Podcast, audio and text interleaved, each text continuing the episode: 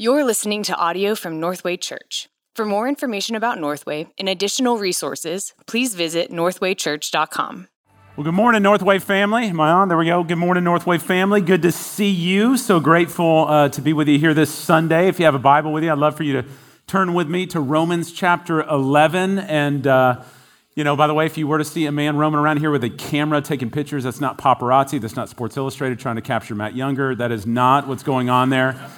Uh, that is Paul Galanco, a good friend of ours, who's snapping some pics for our new website that's going to be launched this summer. And long overdue, but a new website is coming.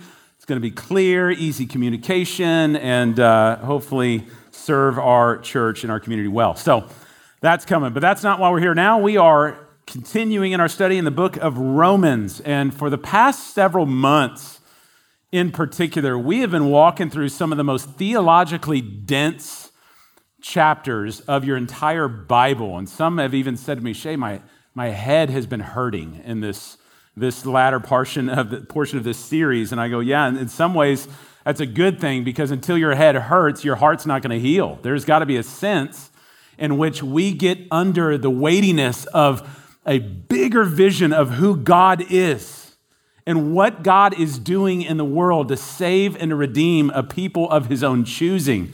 And the bigger God gets, the more glorious he becomes to us. And that's what we're seeing here in the book of Romans. And what Paul's been doing is putting on display the power of God to save a fallen and sinful people for himself. And to a people who have no righteousness of their own, the good news in Romans is that God has found a way to provide us his righteousness for us through the perfect work, person, and work of Jesus Christ and what he has done for us on the cross through his death and his resurrection, which is to be received by faith and then seals and secures us forever. Like, this is the good news. And particularly, though, uh, in Romans 9 through 11, these three chapters here, Paul's been uh, emphasizing exactly how God's plan of salvation was actually drawn up. And we, we, he begins to unpack for us the fact that God has been sovereignly choosing um, an undeserving people made up of both Jews and Gentiles, whom he has found a way through Jesus Christ to bring together as one. To where now there is no partiality, there is no superiority in Jesus Christ through the shed blood of Jesus and our faith in him. He takes both Jew and Gentile, these former hostile counterparts here, and brings them together as one. Now, I don't know about you, in today's day and age where there is so much division, so much hatred right now, that is good news. The only unifying thing in the world to bring two hostile parties together like this in an undeniable unified identity is the broken body and the shed blood of Jesus Christ and trusting in his work and his work alone and by God sovereignly choose them. What we've seen in 9 through 11 is God made some promises. In chapter 9, we saw that God made some promises to Israel in their past. He started by out of all that broken humanity, he chose one person that he pulled out and said, Nothing but by my sheer mercy and grace alone, I'm going to use you. As an old man who had no kids, Abraham, I'm going to use you and through I'm going to multiply your descendants, and through them I'm going to bless the nations through one particular seed of yours that's going to come, who will be the Messiah, who will be the Redeemer. And God chooses Abraham, and out of Abraham comes what are known as the, the Jewish people, the Israelites, and God makes promises to them concerning the Savior.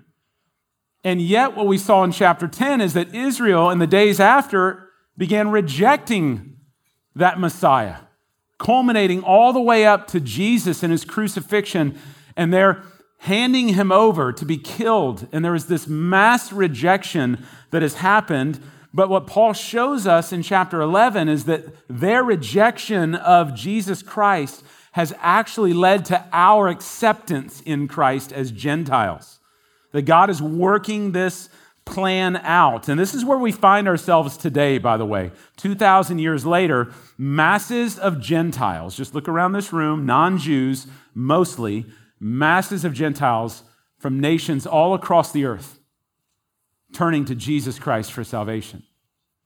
While it appears that masses of Jews, of Israelites, are turning away from Jesus Christ in rejection of Jesus Christ. And, so the question is, is that leaves us wondering so is this God's plan? Is this the end game of this plan? Is that they're done? The original people that God made promises to, they're done. And so now God's just saving a bunch of uh, Gentiles like us, and then we're just waiting on Jesus return, and that's the end game. Is there nothing more biblically to be expected about how God is going to fulfill some of his original promises and redeem these people of his own choosing from both Jew and Gentile? I want to show you in verses 25 to 32 of Romans 11 God's plan for the ages, including not only our future and our salvation, but the future of the Jewish people as well, and God's promise of salvation. He's going to tell us in verse 25 lest you and I, as Gentiles, think that we are the end all be all in God's curriculum for salvation, that we have not rightly understood his plan, that there is still more to come. There is still more of God's original ancient people who are going to be saved. You see this starting in verse 25 lest you be wise in your own sight. You think that you know it all. I do not want you to be unaware. I don't want you to be ignorant in this concerning the mystery, brothers. For a partial hardening has come upon Israel until the fullness of the Gentiles has come in. Paul says there's a master plan going on here. There is a master plan that God has um, that God has designed in order to bring about the salvation of this new humanity that God is trying to save. And he says this master plan is a mystery to us.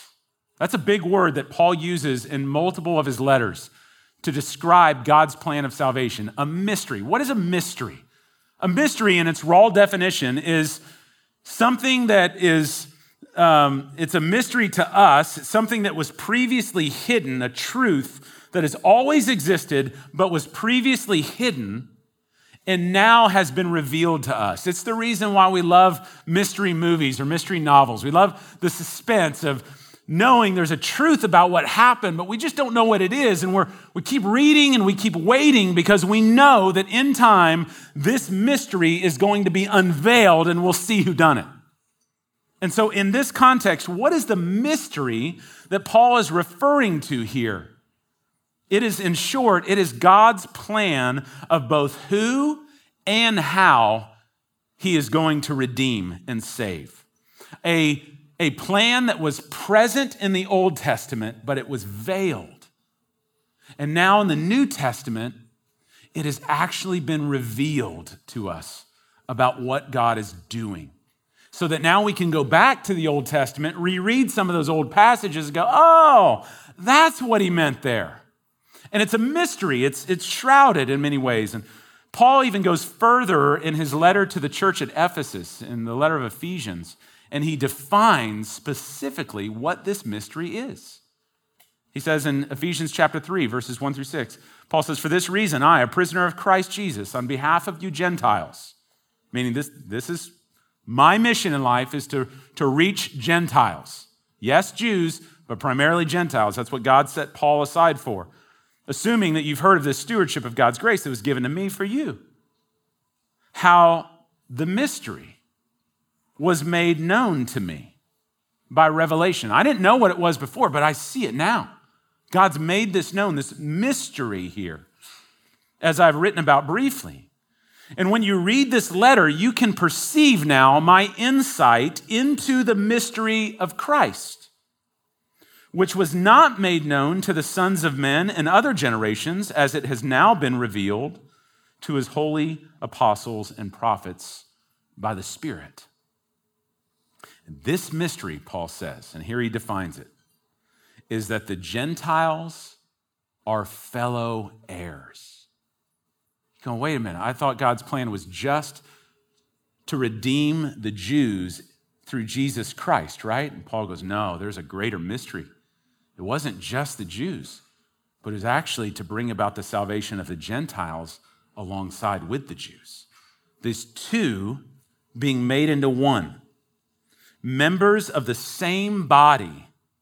And how is this done? As partakers of the promise in Christ Jesus through the gospel, the message, the good news of Jesus. God is doing this. In other words, God's master plan for the ages was to save a distinct people from their sins through the work of Jesus Christ that would start with Israel. And then, knowing that Israel would temporarily reject Jesus in mass droves, God would then turn to the Gentiles and graft them in to the promises that He made. And He would save Gentiles from all nations, and then together with Jews, make them one in the body of Christ. And that plan of saving Gentiles in this season would continue, Paul says, for an undisclosed amount of time until there is a final predetermined number that God has chosen of Gentiles whom he's going to save, until that is complete. Think about that. God has in his infinite mind, in his arc and master plan of redemption, in this mystery of making the two one in Christ, as he turns to the Gentiles amidst Jewish rejection, he's got a number in his mind of a complete number throughout history of who and how many Gentiles he's going to save, of which you and I are part of that number now. So we have put our faith in Jesus. And he's going to continue to keep saving Gentiles until that number is complete. And when that number is complete, what then about the Jews? He says in verse 26 when that happens, when the fullness of the Gentiles comes in, in this way, all Israel will then be saved. All Israel will be saved. Paul says Israel's hardening, meaning their rejection of Jesus, it's not full and it's not final, it's only partial. As God goes and saves a bunch of Gentiles but there is a day coming when all of Israel will be saved. Now, herein lies the theological debate. What does all mean in this text? All Israel will be saved. Two major interpretations. One is a plain reading that all ethnic Israel, anybody who is a Jew, a descendant of Abraham, in the end of days, will be saved. All of them. That is one major interpretation that I happen to disagree with because I believe the scriptures disagrees with that. As we'll see in a moment, not only is that impossible, but it was also never even predicted. So there's a second interpretation, though, and that is the all that is mentioned here is not a promise to every ethnic Jew just because of their physical genealogical lineage. Just because you're born as a Jew does not entitle you to salvation that that promise for all Israel is referred to the true Israel within ethnic Israel that God has redeemed as a remnant to be saved by the blood of Jesus Christ. And the reason for that latter belief there that I would hold to is because Paul has already told us that's the case. Back in Romans chapter 9, verse 6, he said these words It is not as though the word of God has failed. When you see ethnic Israel in mass droves rejecting Jesus as the Messiah, it's not that God's word has failed. Why? Because he says, For not all who are descended from Israel do they belong to Israel. Not all Israel is Israel. There's an Israel within the Israel that God has chosen to save. Meaning, when God promised Abraham in Genesis 12 and then ratified in Genesis 15 that he would save through his, he would multiply his descendants and bless the nations through the Messiah, and he would save his people. That wasn't a promise to just ethnic Israel who's merely physical descendants who can trace their genealogical tree back to Abraham through the flesh. God is not saving a people by their own flesh. It was a promise to those descendants of his who would put their faith in the same promise that their forefather Abraham put his faith in. Genesis 15 says God made a promise about how he would save and how he would bless the nations through the Messiah, the seed that would come in Jesus Christ. Abraham believed, and it was credited to him as righteousness. And therefore, anybody who is a son of Abraham or a son of God is not one who is a physical descendant alone. It's one who follows in the faith of their forefather Abraham, not the flesh of their forefather Abraham. So Paul tells us here even though it appears all of ethnic Israel, at least the majority, appear to be rejecting Jesus right now as the Messiah, this has not thwarted God's plan for those whom he promised to save. Paul says, right now, God is gathering a predetermined number of Gentiles from across the nations. And when the fullness of those Gentiles comes in, then the partial hardening of Israel will end. And you will see a harvest of Jews come to faith in Jesus. And in that day, God's plan will be complete and all Israel will be saved. So, as a Gentile, he says, don't get cocky. Don't start thinking you're the end all be all. Don't start thinking right now because LeBron got benched uh, for part of the game and you got to come play for a little bit that God's done over here. LeBron coming back in, or the true GOAT, Michael Jordan, coming back in right there. Don't get cocky. Stay humble because God's plan is not finished. Now, I want to pause there for just a second because I think it's important we need to understand a few things, both of implications of ethnic Israel versus spiritual Israel and I think it's important that we understand even how it makes the context of today's conflicts, just as we've seen with Israel and Hamas or Israel and Palestine, um, how these come to bear in our terms today and how we need to consider towards those things. First of all, concerning ethnic Israel, I think it goes without saying, without in order for a future ingathering, some future day when all of Israel will be saved, the true Israel who's put their faith in Jesus Christ, in order for a mass amount of Jews to repent of their sin and turn to Jesus for salvation, that assumes that at least in some aspect, there is an ethnic Israel that is preserved along the way in order for God to redeem out of ethnic Israel those who will put their trust in Jesus Christ. And we have seen that to be true all throughout modern history and even ancient history. Like, all, think about the incredible odds of how Israel as an ethnic people is still around today. It has been argued that no ethnic group, no nation has been persecuted by more nations in the face of this earth throughout the history of this earth than the Jewish people. We can start with the Egyptian captivity and bondage. We can then move to uh, the Assyrians. We can move to the Babylonians and their persecution of Israel. We can look at Greece. We can look at the Romans who came in and enslaved Israel. We can look at the German Holocaust in modern times. We can go to the Arab Spring. We can look at the tensions that are going on today. At every corner, this is a people who have been persecuted. It has been said that more that the Jewish blood has been shed on nearly every continent on the face of this earth throughout human history, and yet they're still around. Even when you go to Israel today, as I talk to many of my Jewish friends when I go over there, there is a common saying that's used in Israel today. It's kind of tongue in cheek humor for many Jews. They would go, If indeed we are a chosen people, would that God have chosen somebody else for all that we've been through? Because there's a reality present there.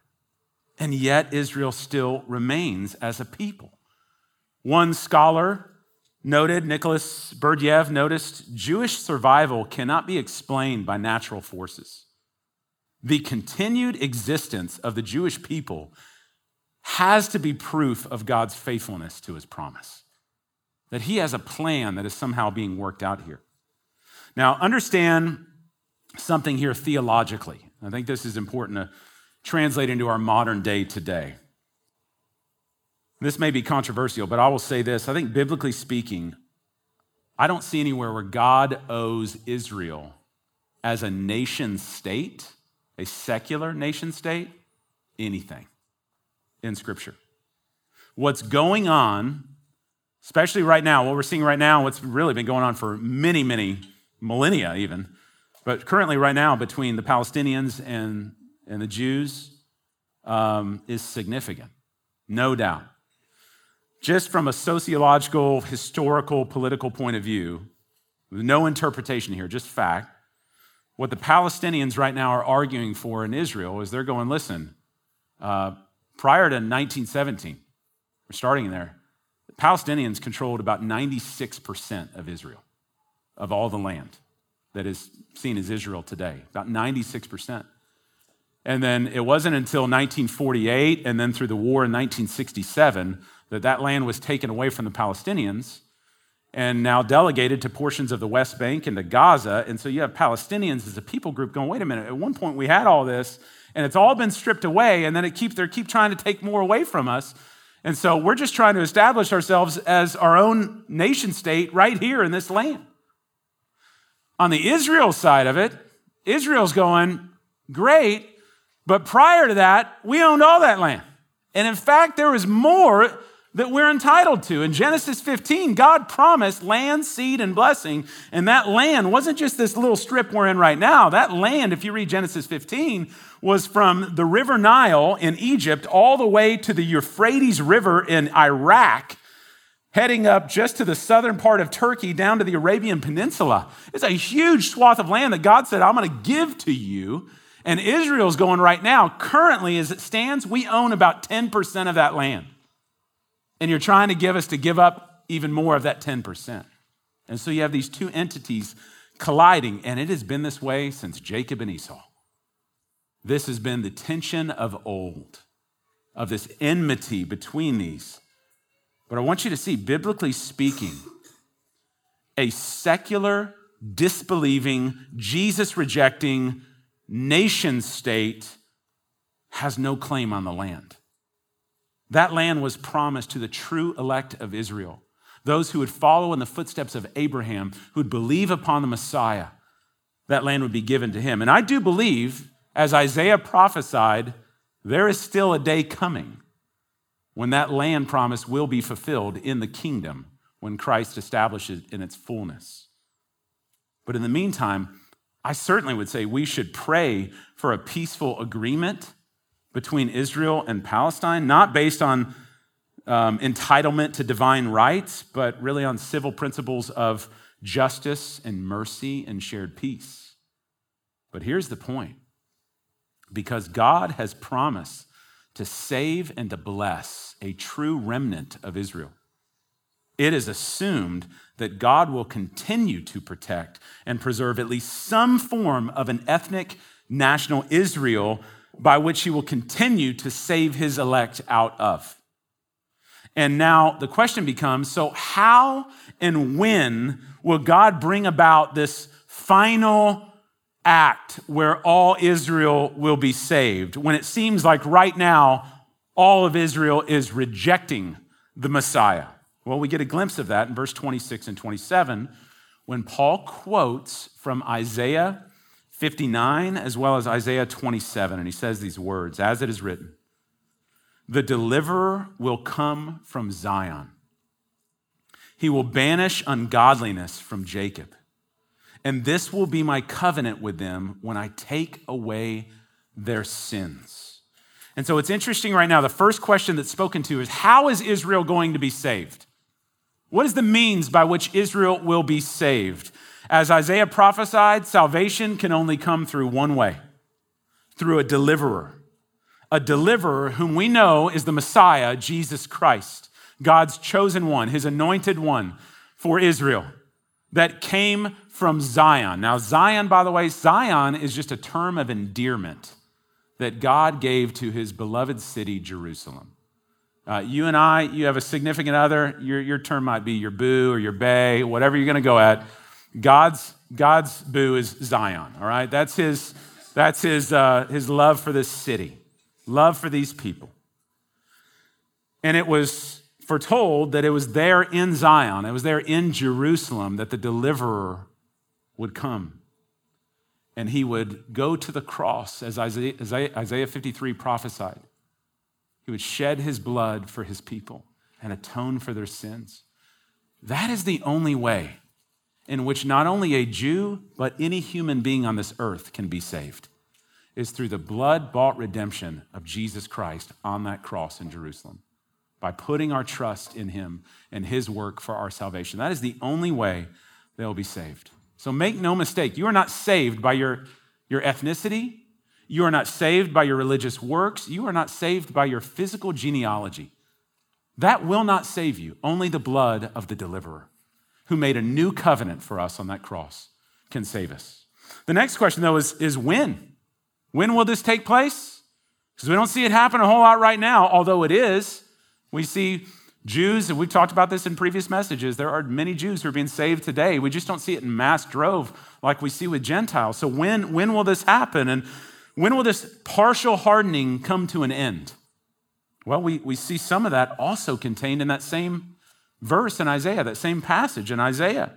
Paul quotes Isaiah 59, but what's interesting, and most scholars have noted, Paul changes, seems to change a word in Isaiah 59 as it's quoted into this context as Paul is interpreting it within the mystery of God's salvific plan.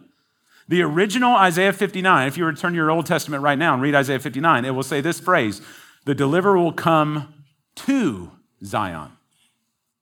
But when Paul quotes it in Romans 11, he specifically says the deliverer will come from Zion.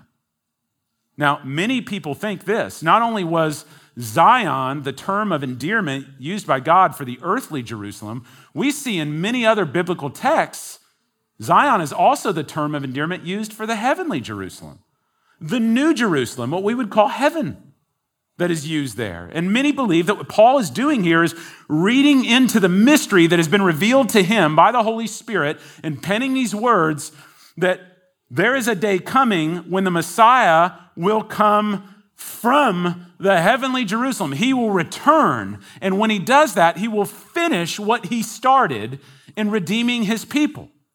And so many people fear that, feel here that Paul is unveiling that fact of this future day when Israel will turn unto the Lord in repentance in mass droves just prior to the return of the Messiah in his second coming. Now, we also know this to be true just from biblical prophecy. So if you if you'll permit me for just a few minutes here, can we geek out just for a second on some biblical prophecy that I bring I think brings weight to this text. In Daniel chapter 9, Daniel is given a, a, a prophecy. He's given a vision of a 70 week period that will be a hard pressing for the people of Israel. It'll be a purifying time for the people of Israel that they would repent of their sins and they would turn unto their Messiah, Jesus Christ. And he sees this vision of this 70 week period. Now, each week, here's where blow your mind a little bit each week is seven years. So, 70 seven year periods that are going to start at a certain time. By the way, this is not Da Vinci Code stuff. This is not Bible code, not mixing up some numbers and trying to ta da. This is just straight what was given to Daniel. It's historical.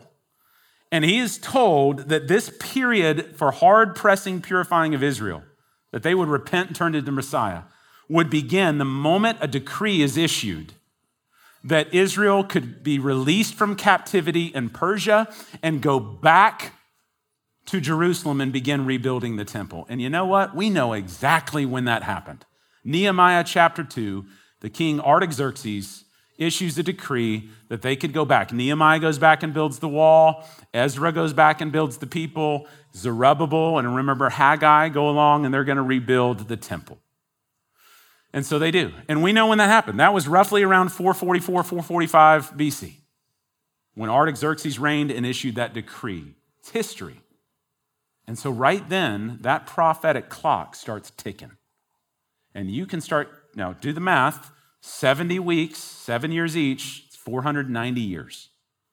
And you can start doing the math. And you know what's interesting? When you get to the 69th week, which is 483 years after that decree, you know when it takes you up to, to the very day? It takes you right to the triumphant entry of Jesus Christ into Jerusalem right before he would be crucified on that cross.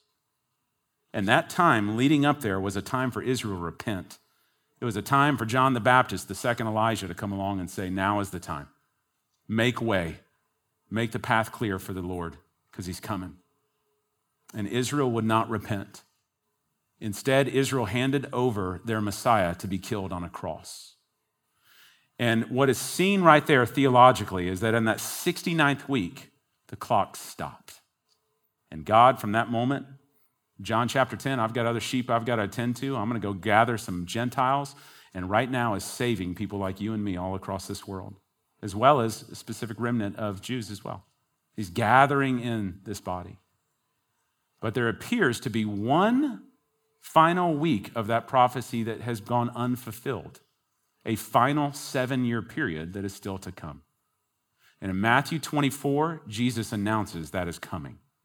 There is a day coming in the future when there will be one final week of Daniel's prophecy, the 70th week, a final seven year period in which Israel will be pressed unto repentance to turn to their Messiah in mass. And you see it in Revelation chapter 7 as well as in Revelation chapter 14.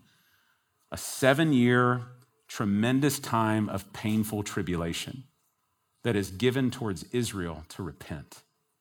And in that, in Revelation 7 as well as Revelation 14, you see a vision into that window where there is a mass repentance of Jews who come to faith. In fact, 144,000 Jews are sealed off, 12,000 from every tribe who are saved, redeemed, and used as witnesses on the earth in that day to the glory of Jesus Christ as the Messiah. Does your Bible know what it's talking about? Oh, it knows what it's talking about. This shot was called long ago, and yet we are waiting it to be fulfilled. And that's, by the way, when Peter, after Jesus' death, resurrection, ascension, Peter preaches his first sermon there in Jerusalem. And you know what he says to the Jews in Acts chapter 3, verses 19 through 21? He says these words Repent, therefore, turn back, that your sins may be blotted out. And that when you do that, that times of refreshing may come from the presence of the Lord, and that he may send the Christ, the appointed one for you, who is Jesus. Now, Christ had already been sent when Peter's preaching this. He's talking about a second coming in this passage. And he tells the Jews, repent, that times of refreshing would come, and God's going to send the Messiah to come back. He'll return. This Messiah Jesus, whom from heaven has to receive right now until the time for the restoring of all things comes about, which God spoke by the mouth of his holy prophets long ago. Peter was anticipating a future day when Israel would repent and the Messiah would return, and therefore all Israel would be saved. So, what Paul does now in verse 28 is he summarizes. What does this mean for us today? And he's speaking to the Gentiles right now who are kind of getting cocky there at the end of chapter 11. He says, Listen, as regard to the gospel, the Jews are enemies for your sake. But in regards to election, they are beloved for the sake of their forefathers. Now, that is not an endorsement of anti Semitism. This is a wrong interpretation where even Martin Luther went that he should have never gone. What this is speaking about, meaning in one sense, from the vantage point of the gospel, of the person and work of Jesus Christ, present day Israelites are enemies of God, as is anyone who would reject Jesus Christ. James said the same thing in James 4 4. You adulterous people, do you not know that friendship with the world is enmity with God? Therefore, whoever wishes to be a friend of the world makes himself an enemy of God. So, from the standpoint of the gospel, of the work of Jesus Christ, anyone who rejects Jesus is an enemy of God. That's a fact. However, from another vantage point, from the vantage point of God's promise to save and redeem his elect who've yet to be saved, they are beloved by God, just like anyone else who is far from God and yet to be saved. As Jeremiah prophesied to his people, the Lord, in Jeremiah 31 3, the Lord appeared to him from far away. And God said to Israel, I have loved you with an everlasting love. Therefore, I have continued my faithfulness to you. Even though you were unfaithful to me and still being unfaithful to me, that hasn't stopped me from being faithful to you because I love you and I want to see my people redeemed. Because in verse 29, we understand this to be true that the gifts and the calling of God are irrevocable, meaning nothing is going to thwart God's plan. Once he has made a promise to save, he will see it through all the way to the end. Doesn't that make you feel good? Like we are so unfaithful, but God is faithful. He'll see it through, He'll finish what He started. And what seems to be so mysterious and so seemingly impossible for us to believe that God could save someone who's so far from Him, Paul goes, nothing's impossible. Because if God's going to save and redeem, nothing's going to stop it. He's going to save His elect. Case in point, by the way, you. It's what he says in verse 30 and 31. Exhibit A Gentiles, for just as you were at one time disobedient to God, were you rebellious to God, rejecting God, rejecting Christ as Savior, thinking you're smarter than God, you don't need Him? Just as at one time you were disobedient, but now you've received mercy from God through their disobedience? Oh, so too they have now been disobedient in order that by the mercy shown to you, they could also receive mercy. So just as God showed mercy to you, He's going to show mercy to them because He has a master plan in place to bring these two together as one in Jesus Christ.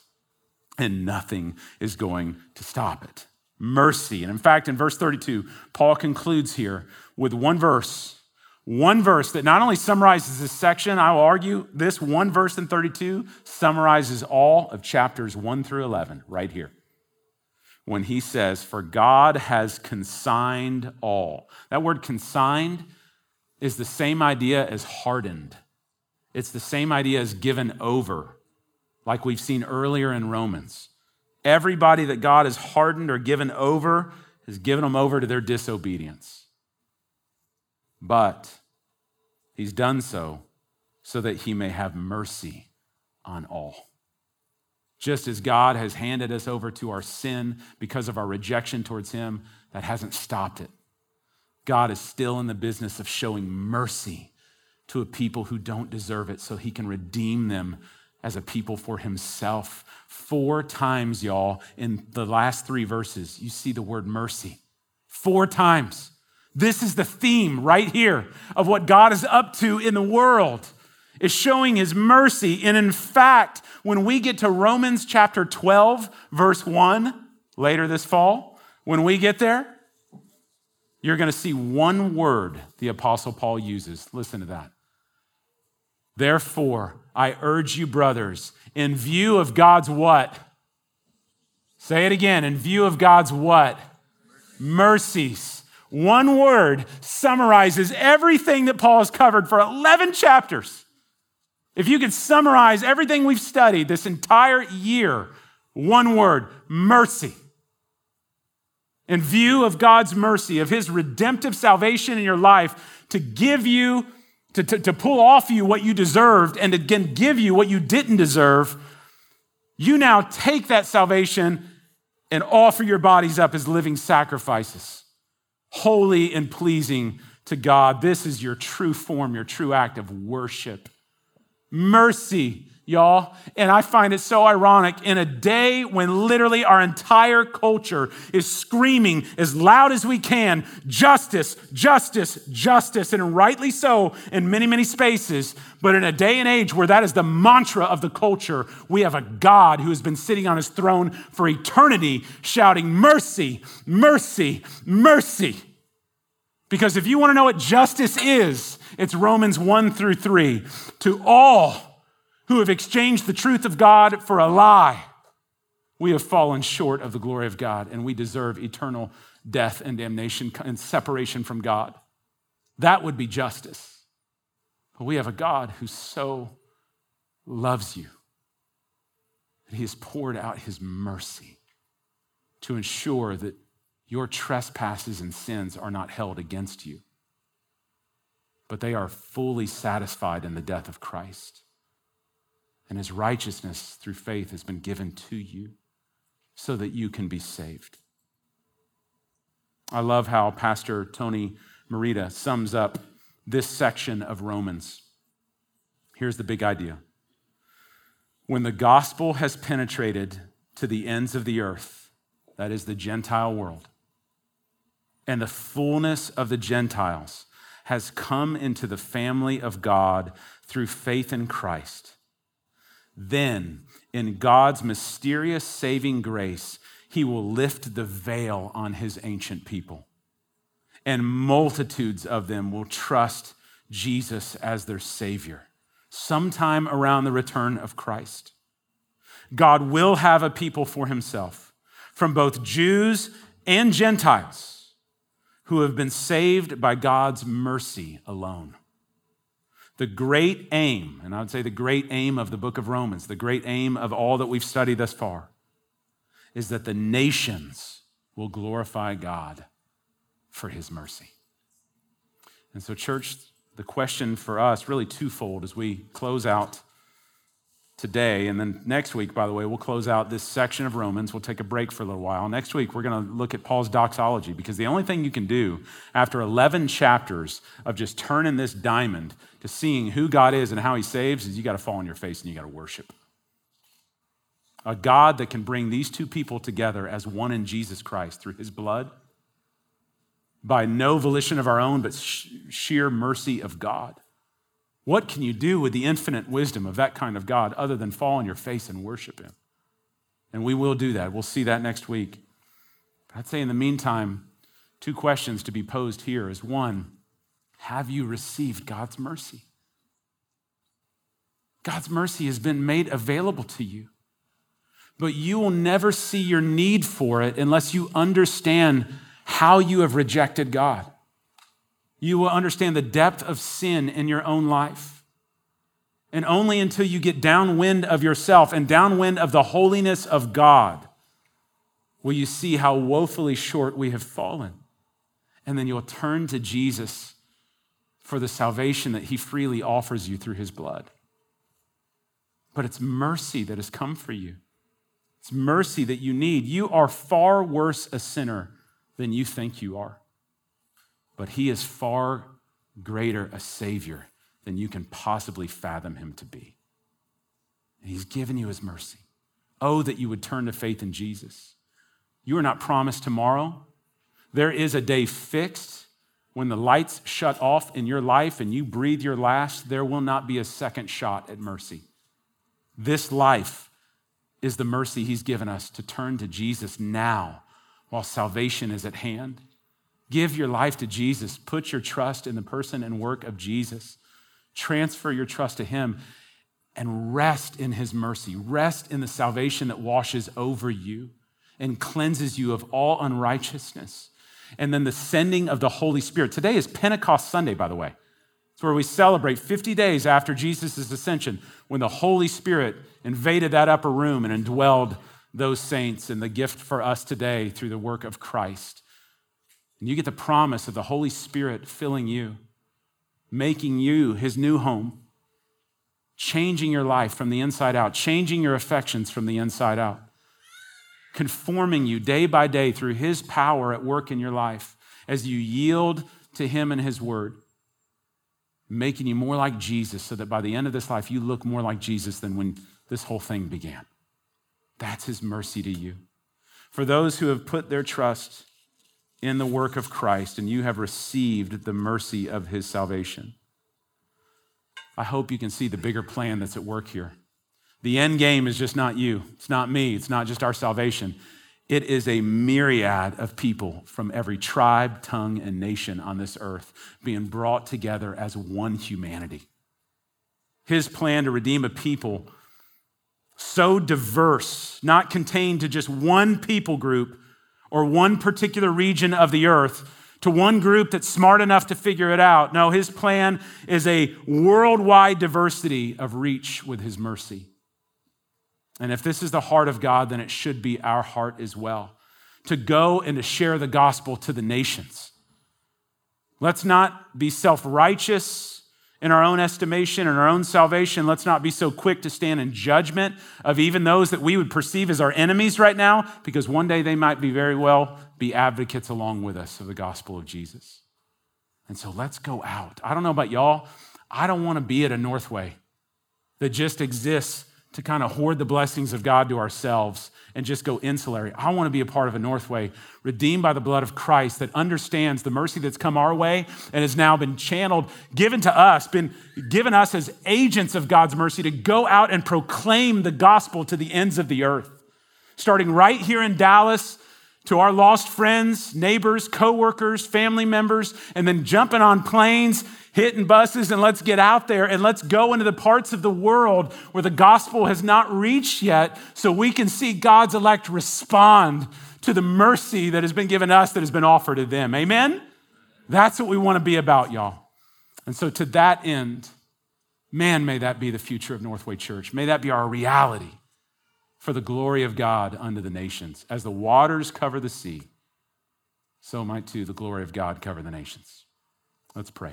Father, thank you for your word here in the book of Romans. Thank you for the promise that we have been given of this salvation that wasn't just reserved for one particular group, but God, that through the mystery of your plan from eternity past, included both Jew and Gentile from every tongue, tribe, and nation across the earth throughout history to receive your mercy and be redeemed by the blood of Christ.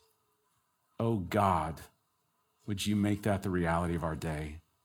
Let us not settle for anything less. Let us go and be heralds of this gospel. We pray for our Jewish friends. God, that that hardening would be melted just like it was with us they would turn in faith to Jesus and be saved. Keep us fresh on that mission, Lord, for your glory. In Jesus' name we pray. Amen. Thank you for listening to this message from Northway Church. A podcast should never replace gathering with God's people to worship Jesus Christ. So we want to encourage you to be part of a local church family. We meet every Sunday at 9 a.m., 11:15 a.m., and 4 p.m. and would love for you to join us as we encounter the truth, beauty, and goodness of Jesus.